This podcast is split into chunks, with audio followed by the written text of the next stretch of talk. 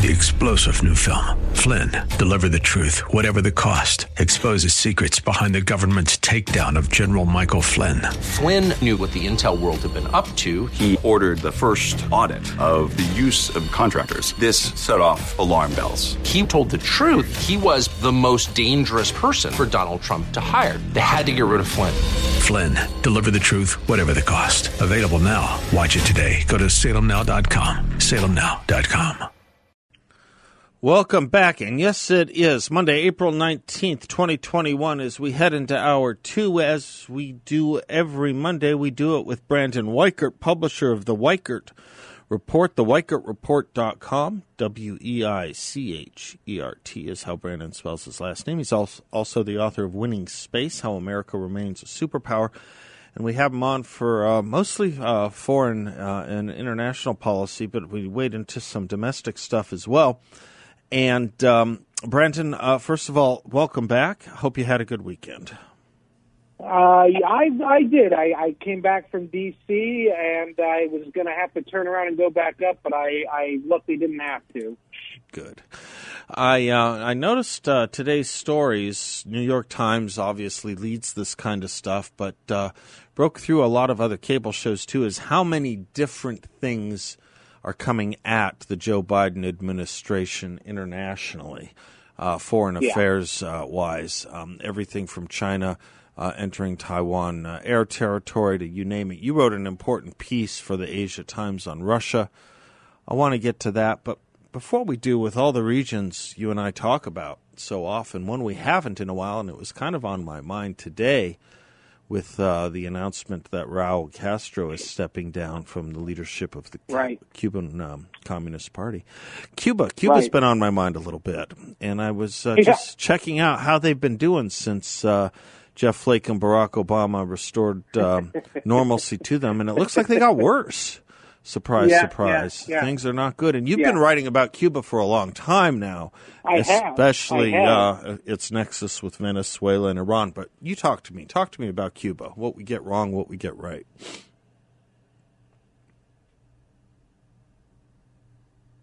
Brandon, I think you may have hit your mute button just at the exact wrong time. Are you on mute by chance? Brandon, did we lose him? I heard there was another show that had these problems earlier today. See if Brandon's not. You, you want? Yeah, put him on hold, and uh, see if you if you can get him back. That would be great. Um, one of one of the reasons that Brandon has been so focused on Cuba, and he'll tell you in a few moments when we get him back on the line, is that Cuba has played a central role truly central, centrifugal role in um, in the nexus between Venezuela and Iran, especially when it comes to concerns in our hemisphere. And the idea that uh, Venezuela not only has Cuban troops in its military, and that there's advice going both ways, and that we have Hezbollah in Venezuela, it becomes a very toxic confluence of concerns with the worst elements communism married to communism married to potential terrorism, right? Um, and by communism, we, we, we don't mean any kind of soft communism. We mean hardcore, Chavez esque, Venezuelan, Castro esque communism. The funny thing about these fights with these countries ideologically that we tend to step away from as Americans and we can't is the notion that you know we we can kind of as life goes on on a daily basis dismiss concerns about places like Cuba, places like Venezuela. How many times in a given day are we going to have any interaction with anyone from there or those places anyway? Very little, very little. So it's easy not to have to take them too terribly seriously. But do you know who takes those regimes and tyrannies and interests of expansion seriously? Cuba and Venezuela do. These countries do. They take it so seriously that they don't trust the people to take it seriously enough, if you will. So they take it so seriously they are willing to engage in all manner of human and civil rights violations. Now, I think we did get Brandon back. Brandon, are we? Are, do we have you back? Yes, yes. I don't know what happened. Oh, who, was, who knows? Who knows? Let me tee it up for you again, and we'll Yeah. probably hit the break and we can resume it. But let me tee it up for you this way: You've been writing about Cuba a long time. Your concerns uh, about Cuba seem to have um, been the same that I have, but generally unaddressed by successive State Departments, along with an unwillingness to understand and appreciate how important it is of a nexus country between Iran and Venezuela. There, I laid it out, but you tell Yeah. me why Cuba Yeah. concerns you. Yeah, well, basically, that's exactly what it is. Even after Fidel was no longer running the country, his brother was. Uh, it continued to be this force of communism and anti-Americanism.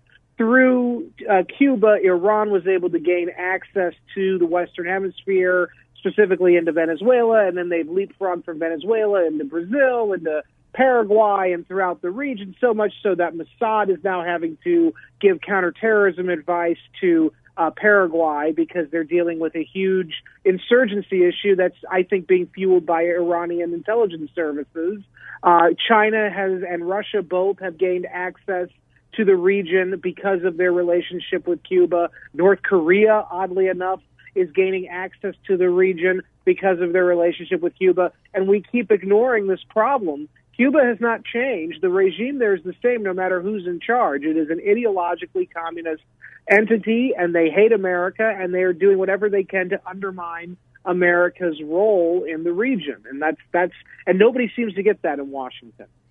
The point I was just making before we reconnected you is, um, you know, it's easy for average Americans or even elected officials to not think very much about Cuba or Venezuela, to not really take concerns about Cuba and Venezuela very seriously. After all, there's Right. not that much interaction on a daily or weekly or monthly basis we have with Cuba or Venezuela. But there is uh, an institution or a couple of institutions that do take them super seriously, and that's the Cuban and Venezuelan leadership. They take themselves very seriously, so much so that Right. they're, as I was saying, willing to engage in all manner of dictatorial um, uh, authoritarianism and human rights abuse. They take themselves Right. seriously, and we can That's either right. confront it and take them as seriously as they do, or we can fall asleep. That's right. And Cuba remind I remind everybody that Cuba was the real reason why Venezuela ultimately went into the hands of the now deceased Hugo Chavez. I mean, it was Cuban meddling going back to the late 70s and early 80s that ultimately created revolutionary conditions. They were supporting, if I remember, it was Che Guevara right. uh, in Venezuela, and he never could make it happen, and we got him before then. But the ideas and the presence of Cuban intelligence operatives remained very prevalent. So much so that by the 90s, when the economy started to turn upside down there, the the position for for Chavez to come in and try to start his revolution was was perfect. And and from there, uh, you know, we now have the regime in Venezuela that we have, and it's you can draw a direct line from the Chavismo regime today in Venezuela to Havana, Cuba, and uh, it will continue to be an issue for us, and we ignore it at our own peril. I was saying two years ago when the Trump administration was almost obsessively trying to figure out how to overthrow the Chavismo regime in Venezuela, I was telling people, forget about that. That's too that's too difficult of a task. We should leave that to the Colombians and the Brazilians because they're the bigger powers in that part of the world and they have more skin in the game than we do. What the Americans should be doing is finally overthrowing through whatever means possible the the uh, regime in Havana because that's the big issue. Mm-hmm. And I agree with you on that. And one of the things I want to caution, I, I think I'm right to do this, caution against is this push that now that Raul Castro is gone, things will move in an even more normal direction or more liberalizing direction. And that is just not going to be the case here. Right. That is not the. Any more than it was in China Right. when we opened up to China. That's You a know, very it's the same that's a very good point. Any more than it was opening China, but the successors to them are often were are, to them are just as bad as they are, and well, they're worse because they're more competent. And that's a fair point. Crazy. That's a fair Yeah. point. It's a younger generation with a lot more intelligence and competence. Right. Um, that's a very fair point. So, Brandon, when when we come back, whether you want to talk about Central America or um, the Caribbean, or you want to talk about China or your piece on Russia, you let me know. But the incoming this administration's going to have to deal with is going to is going to be tremendous. And God knows what of Afghanistan. I'd love to get your take on that too. I will love to talk about all great, of that. Great, great. We'll do so when we come back with Brandon Weichert, Okay. publisher of the Weichert Report, theweichertreport.com. Be right back.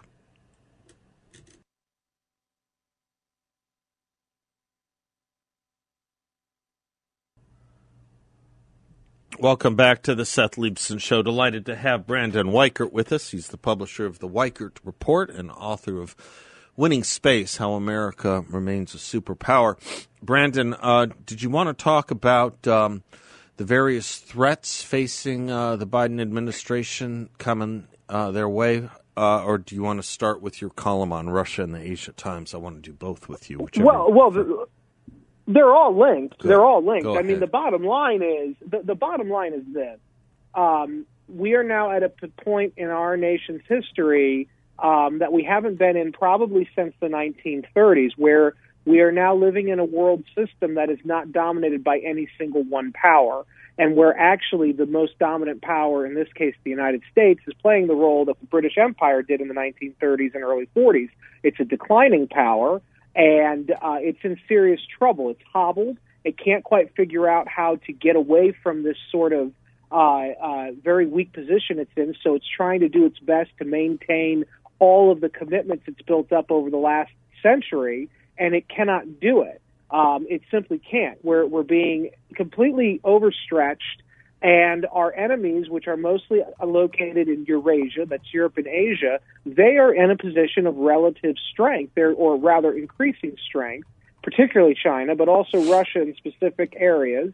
And they all know that we are far over the horizon. We only have a small force that's being deployed everywhere at once. And so imperial overstretch is now the Paul Kennedy thesis from the 80s is actually now becoming a reality. And the two powers of Eurasia, Russia and China, are trying to pr- probe and prod that overstretched America and see where they can snap that power in half. And so Russia's doing it on Ukraine. China's doing it in, in the South and East China Sea and Taiwan. And by the way, in many respects, particularly as it relates to Russia, the United States is being dragged into a fight with nuclear armed Russia, not because it wants to be, but because its its Ukrainian so called ally is so desperate to reclaim territory that was stolen from it, Crimea in 2014, that they will do whatever it takes to drag the Americans into a face to face confrontation with Russia. And this is a fight that we will not win. We will lose this fight, and it's going to be very bad. On a scale of one to ten, um, ten being active war, uh, where are we? Uh, where are we on this slope that that that barrels us towards this war? Are we at a three? Were we at a two? Are we at a five? Were we at a four? Well, it's not going to be full scale war. It's going to be hybrid war. Okay. It's going to be what we saw in, in Georgia in 2008. It's going to be what we saw in Ukraine in 2014. Uh, this is a continuation of the salami slice strategy that Putin has uh, has pioneered.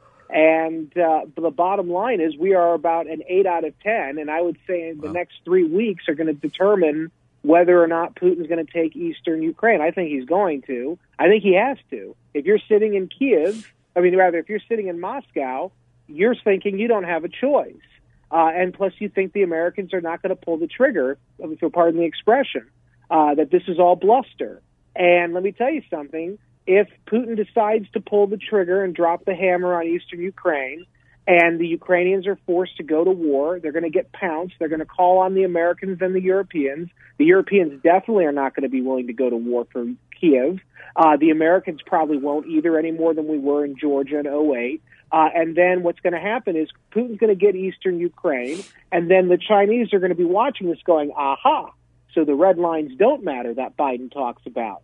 So then we're going to be able in China now to go after what we want in Taiwan or in South China Sea. And uh, and and so this is the danger of this kind of kind of feckless humanitarian warfare that the Biden administration is is pioneering. Uh, it's very very bad strategy, and it will lead to us losing a lot of face and a lot of ground in these critical areas. What do you say, Brandon, about that concern mixed with the, the the the traditional view an ally of America had, whether that traditional ally is, uh, in this case, Ukraine or perhaps Taiwan. I mean, they need to hear something from the United States, don't they, or don't they? Yes, and as I said in my article at the Asia Times, the President Biden needs to pick up the phone to President Zelensky and say that your country was wronged in 2014. We will continue to sell a you know assistance to you. We will continue to do what we have to in terms of trade, and we will continue to say that it was wrong what happened to you with Crimea in 2014. But your country is not worth the bones of a single American GI. And furthermore, neither Paris nor uh, Berlin or any other maybe maybe the Eastern Europeans might. But besides Eastern Europe, no other European ally and no Canadian ally is going to go to war for Ukraine. It's just not going to happen. It's not. So we're going to do all this, you know, this this dance in the public where we're blustering and we're putting our our reputation on the line. We're putting the reputation of NATO on the line. And remember, Ukraine is not a NATO member. Uh, and we're we're going to do all of this for a non-NATO member. And the Russians are going to take what they want anyway. The Ukrainians are going to beg for our assistance. And at the end of the day, it will not come. And so, if anybody thinks that's going to be a better outcome for us than just keeping our mouth shut and telling Zelensky, be happy with what you got right now, because the, the alternative is going to be far worse. If anybody thinks that, that that's not the way to go, they're nuts. Because nobody's going to war for Ukraine in the West. It is not going to happen. And I agree with that. But is there a concern somewhere around the time 1937 people said no one's going to go to war for Danzig? Is there a concern that it doesn't stop at the Ukraine? Um, there, there is. It, by it, I mean Russia. By it, I mean Russia. Yes, is there yes, a concern there that we could be looking yes. at other? You know, I mean, does Turkey get nervous? Does know? Yeah, yeah, yeah. I had a mentor tell me, so what? We're just not gonna we're gonna let them walk all the way to the Iberian. Okay, so Peninsula? that's that. That's no, that's another no, way to put it. no. it. Okay. no, the, the, the, you have to understand that that that Putinist Russia is not Nazi Germany, okay. right? Nazi Germany was in a was a was an offensively minded uh, power. They were, de- I mean, they were dedicated to uh, world domination. Russia has made it very clear that at the end of the day, they want a sphere of influence. Now, I don't think we should give them that sphere of influence, but in certain instances, we're going to have to cede ground. So, for instance, Russia has designs for Poland. We will never allow them to have Poland. First of all, Poland's a NATO member.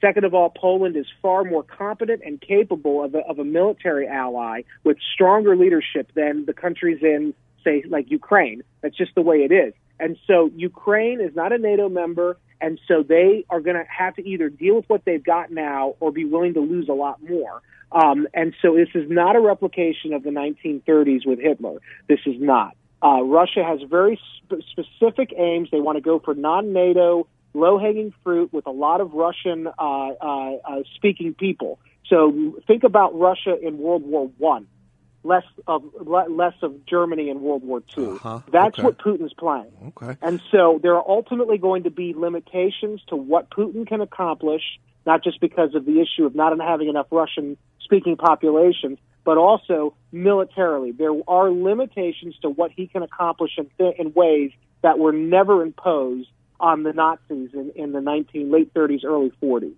Okay, So there are going to be inherent limitations. All right, good. Now we have to go to a break, Brandon. But now let's do that analysis on Taiwan. Is it Poland or is it Ukraine to us?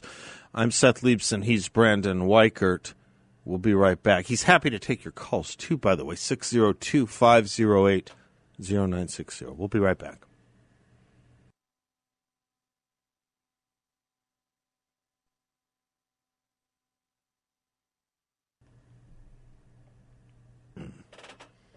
Welcome back to the Seth Leibsohn Show.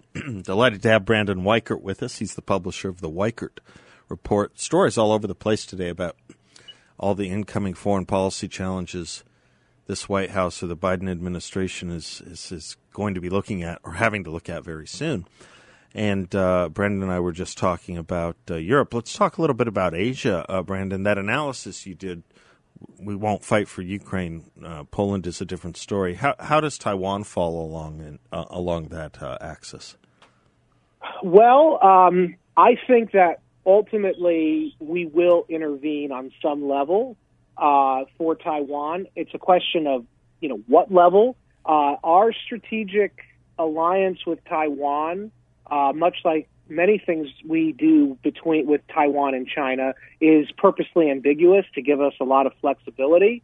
Um, I think that whereas Washington policymakers have always thought that quote strategic ambiguity is a strength, I think it has been very dangerous mm. because it has not been clear to Beijing where we will stand, which is now giving them the opportunity they think to push us around because they think that relative to us, China's comprehensive national power is better or stronger, uh, and they're going to try in, in Beijing to, to, to, to implement their policy of getting us over the horizon, back beyond uh, to the to the Hawaiian Islands, our power projection.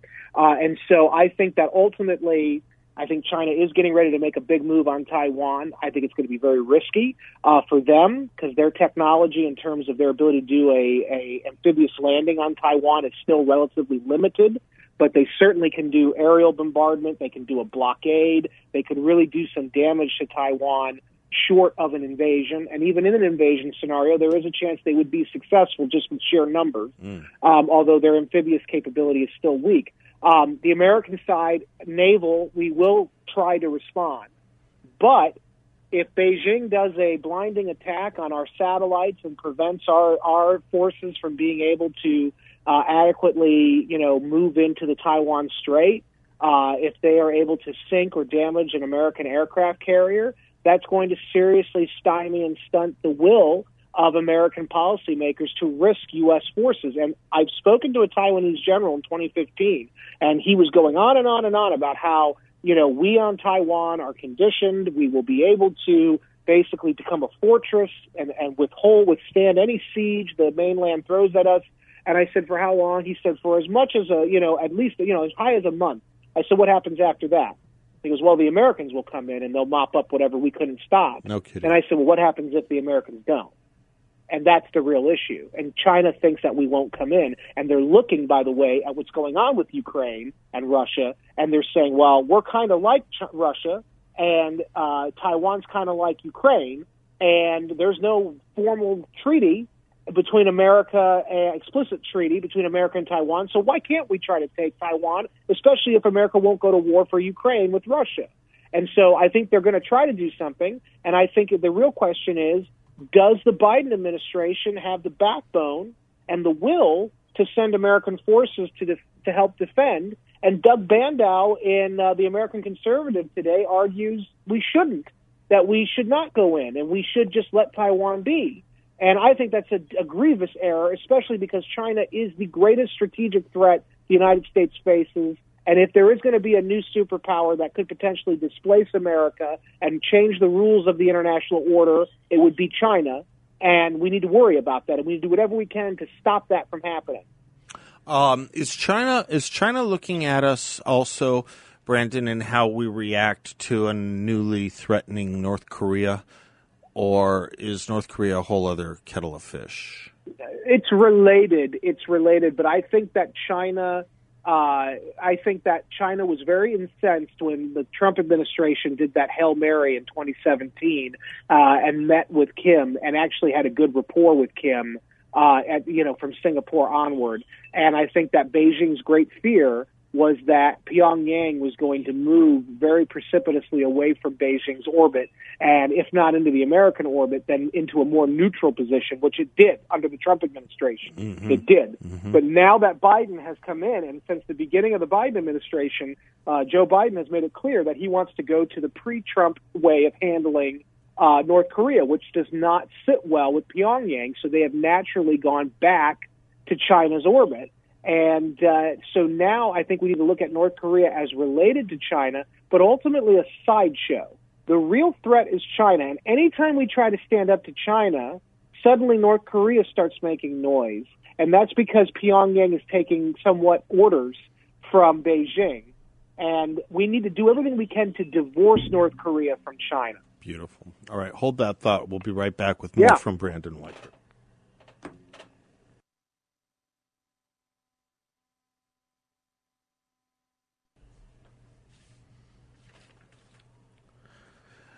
Did you know that foam roofs here in the valley are a great option for many homes? That's where my friends at Trades Unlimited come into play. Not only do foam roofs help insulate from our extreme Arizona heat, but they also help insulate your home from exterior noises, and most importantly, they protect your house from water leaks. I've had the privilege of going down to their offices and their warehouses and meet the team over at Trades Unlimited, and I can tell you, I was hugely impressed with the people they have working for them, both their quality and craftsmanship, the quality of the people they hire, and the job that they do. Trades Unlimited was founded in 1994. They have an A plus rating at the BBB, and after meeting with them, I can attest as to why. Most of their business is by referral. That to me always tells a lot about a company. People are happy and come back and tell others about their great experience. That's why we love helping that word of mouth here on radio as well. Quality and service is what you will come to know with Trades Unlimited. It's hot here in Phoenix, and the hot summer sun is perfect for foam recoats. Protect your roof before the foam beneath the coating gets compromised. Don't wait until it's too late. Call my friends over at Trades Unlimited at 480 483 1775. That's 480 483 1775, or find them online at tradesunlimited.com for all your roofing needs. Delighted to have with us Brandon Weichert of the Weichert Report and his book, Winning Space. Nothing captures the imagination like space, or at least nothing used to capture the imagination like space. And that's um, it's kind of an interesting place, Brandon, when you think about the next um, the next phase of battle between countries we've been talking about, Russia, China. It's not going to be so much uh, so much the stuff on Earth anymore as as the competition in space, isn't that right? Sure, yeah, it's going to all play together, but space is sort of the linchpin, and uh, you know we we don't often we forget that, for instance, NASA was a uh, really a Cold War fighting institute. It was a civilian program, but it was meant to beat the Soviets into space and eventually to the moon, and that they thought was beyond. And then, of course, the Cold War ended, and and NASA kind of existed without a mission after that point. So I really haven't done anything with NASA since the end of the Cold War because the great competition was over. But now the new competition is on, and this time it's between multiple players, uh, and specifically related to China and Russia.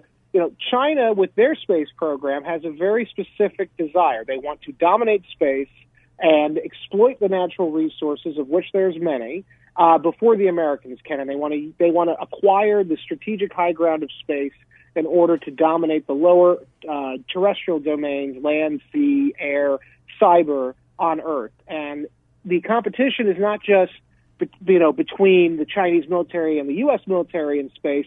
I mean, it's also between the civilian, quote unquote, civilian space programs. Uh, China just recently, last week, announced their intention within the next few years to send two very large uh, unmanned probes to the edge of the solar system. Uh, now, this is something that we we've we've done before, but it's it's showing the world that China's catching up to the Americans, and they're doing it in a breakneck pace. Uh, Russia, meanwhile, uh, you know, is now seriously talking about putting a uh, lunar operation, uh, you know, on the moon, the south pole of the moon, uh, by 2024, because they're now entering the fray again of this great space race, this new race for the moon. Uh, you know, and and the, the Chinese are very insistent on getting to Mars with people before anyone else can. All of this is part of the new space race. All of this is part of this new competition, notably between China and America. And uh, as we spoke about a few weeks ago, also China and Russia are now starting to fuse their space program together in order to outpace the Americans, who have a lot of advantages, particularly in the private sector space. So you know, we are in a real uh, interesting quandary here, and most Americans, most of the Biden administration, they don't seem to recognize it. The Biden administration has called for an increase in spending on NASA, but most of that money is going to be dedicated to global warming initiatives mm-hmm. and actually to cooperating with China uh, on on global warming, you know, issues, which is not the way that we should go. And NASA is not designed for that. Really, it should go to the National Ocean, Oceanographic uh, uh, Administration (NOAA). Uh, if you want to worry about global warming, that's what that's designed for, or the EPA. But we should not be sending money to NASA and then telling NASA, don't use it for space, use it for the Earth. That's ridiculous. Whether it's space, or Taiwan or Poland or really anywhere, Brandon, um, where we're facing competition, if not uh, threat. Um, let me go ideological with you for a moment. Do you think this administration is portraying the right stuff? I have been consumed for a week over the fact that the U.S. ambassador to the United Nations broadcast to the world that we are a yeah. country steeped in white supremacy. Yeah. Uh, do we do we so, have the right uh, message to the world here right about now well, about what we so, are and who we are? So the Biden administration has made it clear that there is an ideological p- component to what they're trying to do, specifically with the autocrats, Russia and China. They're trying to make this an argument of d- democratic human rights versus autocratic lack of human rights. And so the Biden administration, erroneously, I think, believes that by highlighting America's weaknesses and our historical failings first, it sort of negates any criticism the Chinese or Russians could lob at us for being, you know, previously having slavery and whatnot as we attack them for their human rights violations. I think that's a ridiculous way to go about it. I do think the Biden administration has carried over a lot of what the the previous Trump administration started doing with China, and one of the biggest things they they've done is to, for instance, ban semiconductor trade. Uh, between the United States and China. That's a good thing. Uh, another thing is the ideological component. I think the Biden team is right to point out that this actually is an ideological fight as much as the Cold War was in the sense of its autocracy versus democracy. But now we get into the details, and I think that the, the Biden administration is A, not going far enough with really sort of the hard strategic, hard power things, like sending forces to contain China, trying to build up the quadrilateral alliance between us, Japan, India, and um, uh, Australia, not doing enough sort of in the military and economic realm. What they're doing a lot of is the soft power, humanitarian, democracy stuff. But they're also doing that wrongly in the sense that A, they're fixating too much on it, and B, like I said, they're opening their argument by saying, yeah, we kind of suck, but you know what? China and Russia suck more. That is not how you win people over. Yeah. so, you know, their their heart's in the right place, but they're they're going about it all wrong. And the problem is we don't have the time to play catch up anymore because yeah. it's do or die now, and right now we're dying. Brandon Weichert, you are a treasure. I learn so much from you every week. So does my audience. I thank you. We thank, thank you. you. very, very thank much, you. sir. Thank you for having me. You betcha. God bless you. We'll talk to you more next week. I really appreciate that. I have a lot more I want to do with you guys. Let me, um, and a couple of interesting pieces of audio as well. Uh, but let me uh, invite your calls if you want to weigh in on anything Brandon has said or that we've said up until now. 602 508 0960. Bill Maher said something interesting again, and um, I don't know that we're going to get him to be a conservative like Dave Rubin or even Adam Carolla. But by the time this leftist thing, woke thing is over, we might we might get Bill Maher to at least stop endorsing the Democratic Party. We might, we might. He's a, he's nearly there. Wait till you hear what he said. We'll be right back.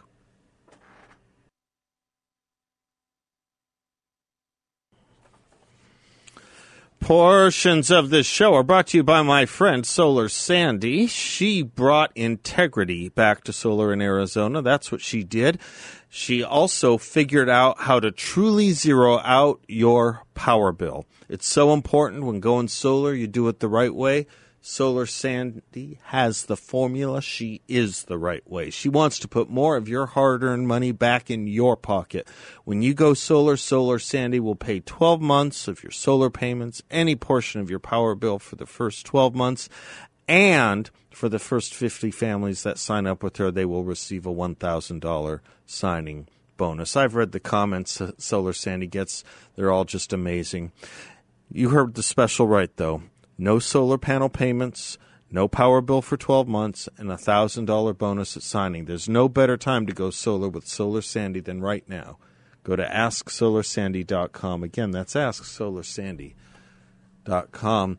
Coming up, we're going to have um, we're going to have a conversation in the next hour again about the police. I I, I, was just so surprised to um, to see the um, whiplashing of the Democratic Party, which couldn't have given two wits about the police most of last year, and then praised them to be on the hills on January 6th, 7th, and 8th, only to then